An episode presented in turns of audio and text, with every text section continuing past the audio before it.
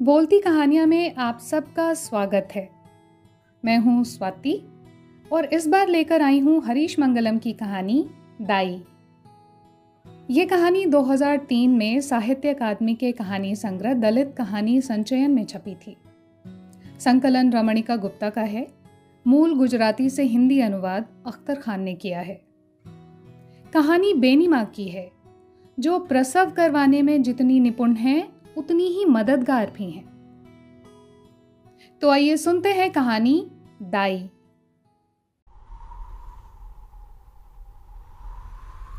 साबरमती के आसपास के कछार में फैले पेड़ों का हरापन आँखों में समा जाता। सुर्ख लाल सूरज पूरब में उग चुका था।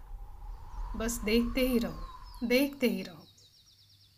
उस ओर से गाँव की तरफ़ नज़र डालते ही मन प्रसन्न हो जाता। हर तरफ़ एक शांति फैली हुई थी। अंबेडकर मोहल्ले से एक, दो, तीन तो कभी दस, बारह के झुंड में लोग खेती मजदूरी के लिए जा रहे थे। बाकी बच जाते विद्यार्थी और बड़े बूढ़े। पूरा मोहल्ला सुनसान हो जाता। बेनीमा पूरे दिन अंधेरी कोठरियों में एक आम की बखार में रहती। अच्छे अच्छे आम एक तरफ़ करती और गले हुए एक तरफ़। गले हुए आम सस्ती कीमत में बेचती, जिन्हें अधिकतर दलित खुशी खुशी खरीदते। बच्चे खुचे गले आमों को बेनीमा छोटे छोटे बच्चों में बांट देती। आम पकाने में जितनी कुशल थी वो, उतनी ही कुशल दाई के काम में भी थी। बेनीमा का नाम सुनते ही पाँव से भारी महिलाएँ उनकी तारीफ़ करते नहीं थकती। कालूमा को गुजरे दो दशक बीत गए होंगे, तब से बेनी माँ इस अंधेरी कोठरी में जीवन बिता रही हैं। कोठरी की खपरेल में से होकर कहीं कहीं से प्रकाश की किरणें आती। बाकी तो एकदम घुप अंधेरा। आम के मौसम में कच्चे, पक्के, खट्टे, मीठे, अधपके, पुलपुले या गल चुके आमों को उलट पुलट करने में ही उनका समय बीत जाता। छोटे छोटे कच्चे आमों को हाथ में घुमाते ही बेनी माँ को अपना बचपन और फिर जवानी याद आ जाती। फिर एकाएक बुढ़ापे का ध्यान हो आता। गले हुए आमों के छिलके जैसे ही उनके शरीर की चमड़ी काली लटकी हुई और रूखी हो गई थी। बेनीमा बखार में आमों को उलट पुलट कर रही थीं, तभी दली पटलानी ने बाहर से आवाज़ दी।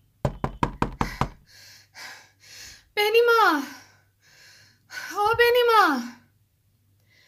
दली चौधराइन की साँसें चढ़ी हुई थीं।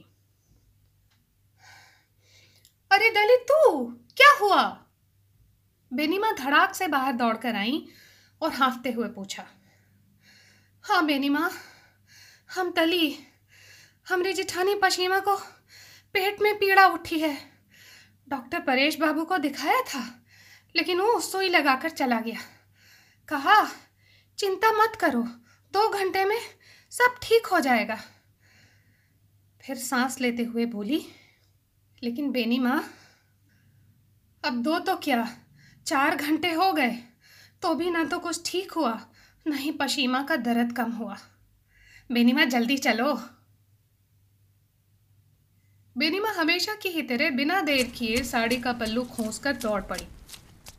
पशी की खाट के आसपास सात आठ औरतों का झुंड सांस रोके खड़ा था। पशी की सास मणिका बूढ़ो ने बेनीमा को पूरी बात बताई। इसके बाद बेनीमा ने पशी की नाड़ी जांची और मणिका बूढ़ो को ऊँची आवाज़ से फटकारा। अरे रांड। इतनी ज़्यादा पीड़ा हो रही। अभी तक कौन घाट में मरने गई थी? बुढ़ापा कहाँ बिताए रही? सात आठ बच्चा जनी है तो भी पता नहीं चला। अरे ऐसे तो सोने जैसी बहू खो देगी। बेनीमा में इतनी सूझ और कुशलता थी कि उनके आगे अच्छे भले डॉक्टर भी गोता खा जाते। उनके पास एमबीबीएस या एमडी के सर्टिफिकेट नहीं थे। लेकिन अनुभव और कुशलता की गठरी बहुत बड़ी थी। डॉक्टर के प्रिस्क्रिप्शन से मरीज़ के सगे संबंधी भी बीमार पड़ जाएँ। ऐसी दवाइयों का फालतू खर्च भी नहीं। प्रसव हो जाने तक रात दिन जगाई करती और केवल एक नारियल का ही खर्च कराती। दूर हटो रांडो। कहकर बेनी माँ ने किवाड़ बंद किया।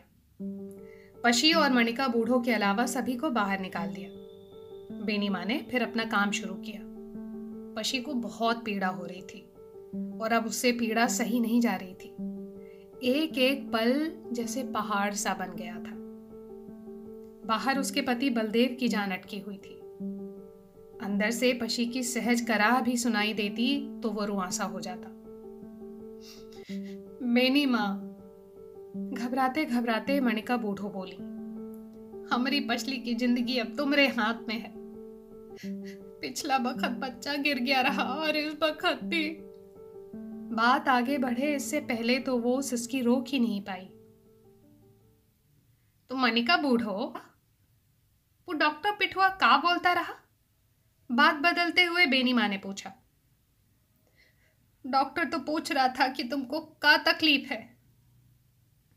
ऐसे ना पूछे तो डॉक्टर किस बात का? चेहरे के हाव भाव बदलकर डॉक्टरों की ओर तिरस्कार व्यक्त करते हुए बेनी माँ बीच में ही बोल उठी। मणिका बूढ़ों ने बात जारी रखी। और हाथ से नाक के फन जैसा गले से निकाल के कान में ठूंस कर देखा और बोला, बच्चा घर में चिपक गया है, सुई से प्रसव हो जाएगा। ऐसा आश्वासन देकर डॉक्टर पचास रुपया लेकर चलता बना। आह, भरकर मणिका बूढ़ो बेनी माँ के आगे गिड़गिड़ाने लगी। बेनी माँ, भगवान तुम्हारा भला करेगा। इतना काम पार लगाई दो। मनिका तू चिंता मत कर, सब ठीक हो जाएगा।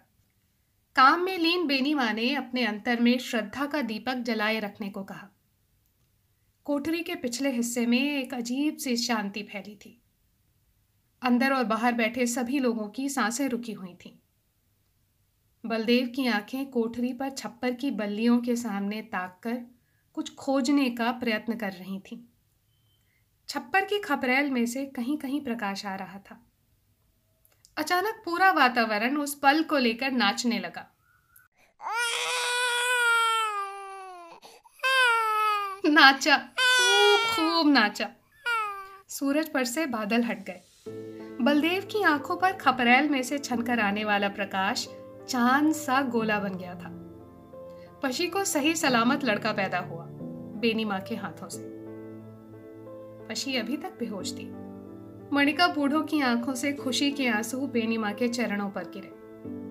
धड़ाक से दरवाज़ा खोलकर बेनी माँ ने सभी को खुशी की सूचना दी और बलदेव से एक नारियल चढ़ाने को कहा। खुश होती औरतों को उलाहना देते हुए बोली रांडो ऐसन भूल कभी ना करना। लेकिन ऐसे में कभी कुछ हो जाए तो हमको बुला लेना। और उनके पैर मोहल्ले की ओर उठ गए। बेनीमा एक दिन गाँव में आम बेच रही थी। उस वक्त पशली कहकर बेनीमा ने पशी को आवाज़ दी।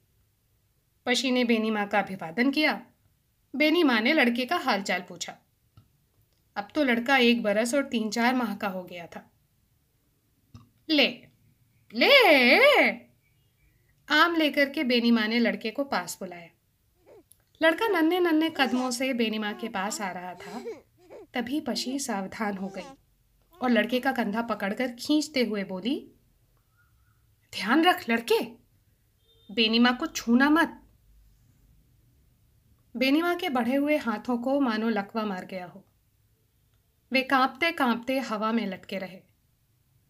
उन्हें याद आ गया पशी के प्रसव का वक्त।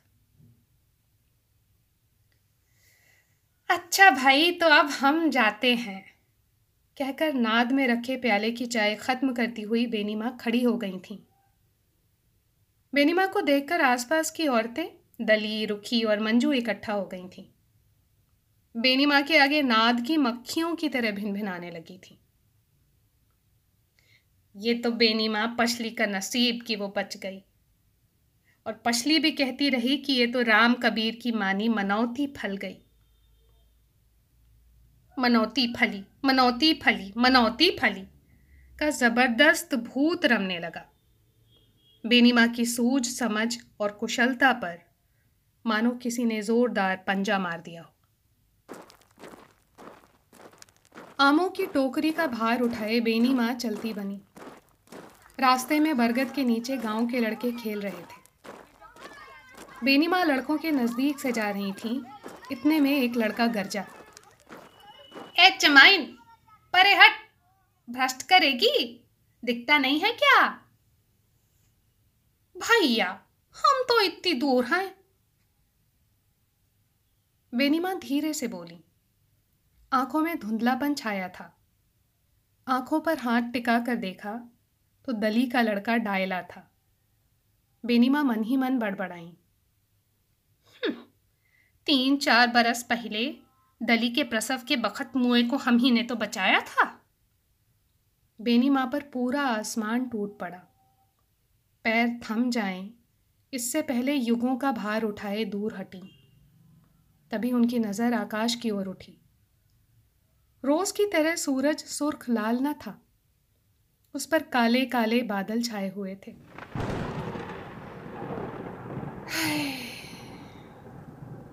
कहकर बेनी माँ ने अपने भारी भरकम कदमों को कोठरी की ओर बढ़ाया। तभी बरगद की किसी डाल पर से टपाक, टप, गोदा टपका। मानो डायला की नार झड़ी।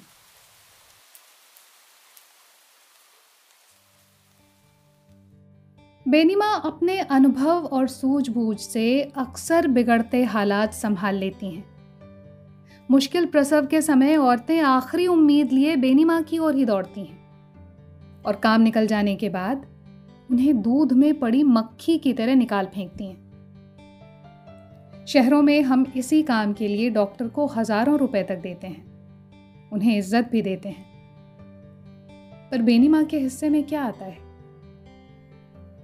जो हाथ बच्चा जनते हैं, जो जाने बचाते हैं वही हाथ बाद में अछूत कैसे हो जाते हैं? जरा सोचिए कि जीवन देने वाले उन हाथों के छू जाने से किसी के जीवन में कुछ बुरा कैसे हो सकता है? कहानी पर अपनी प्रतिक्रिया हमसे ज़रूर साझा करें। हमें आपकी प्रतिक्रियाओं का इंतज़ार रहेगा।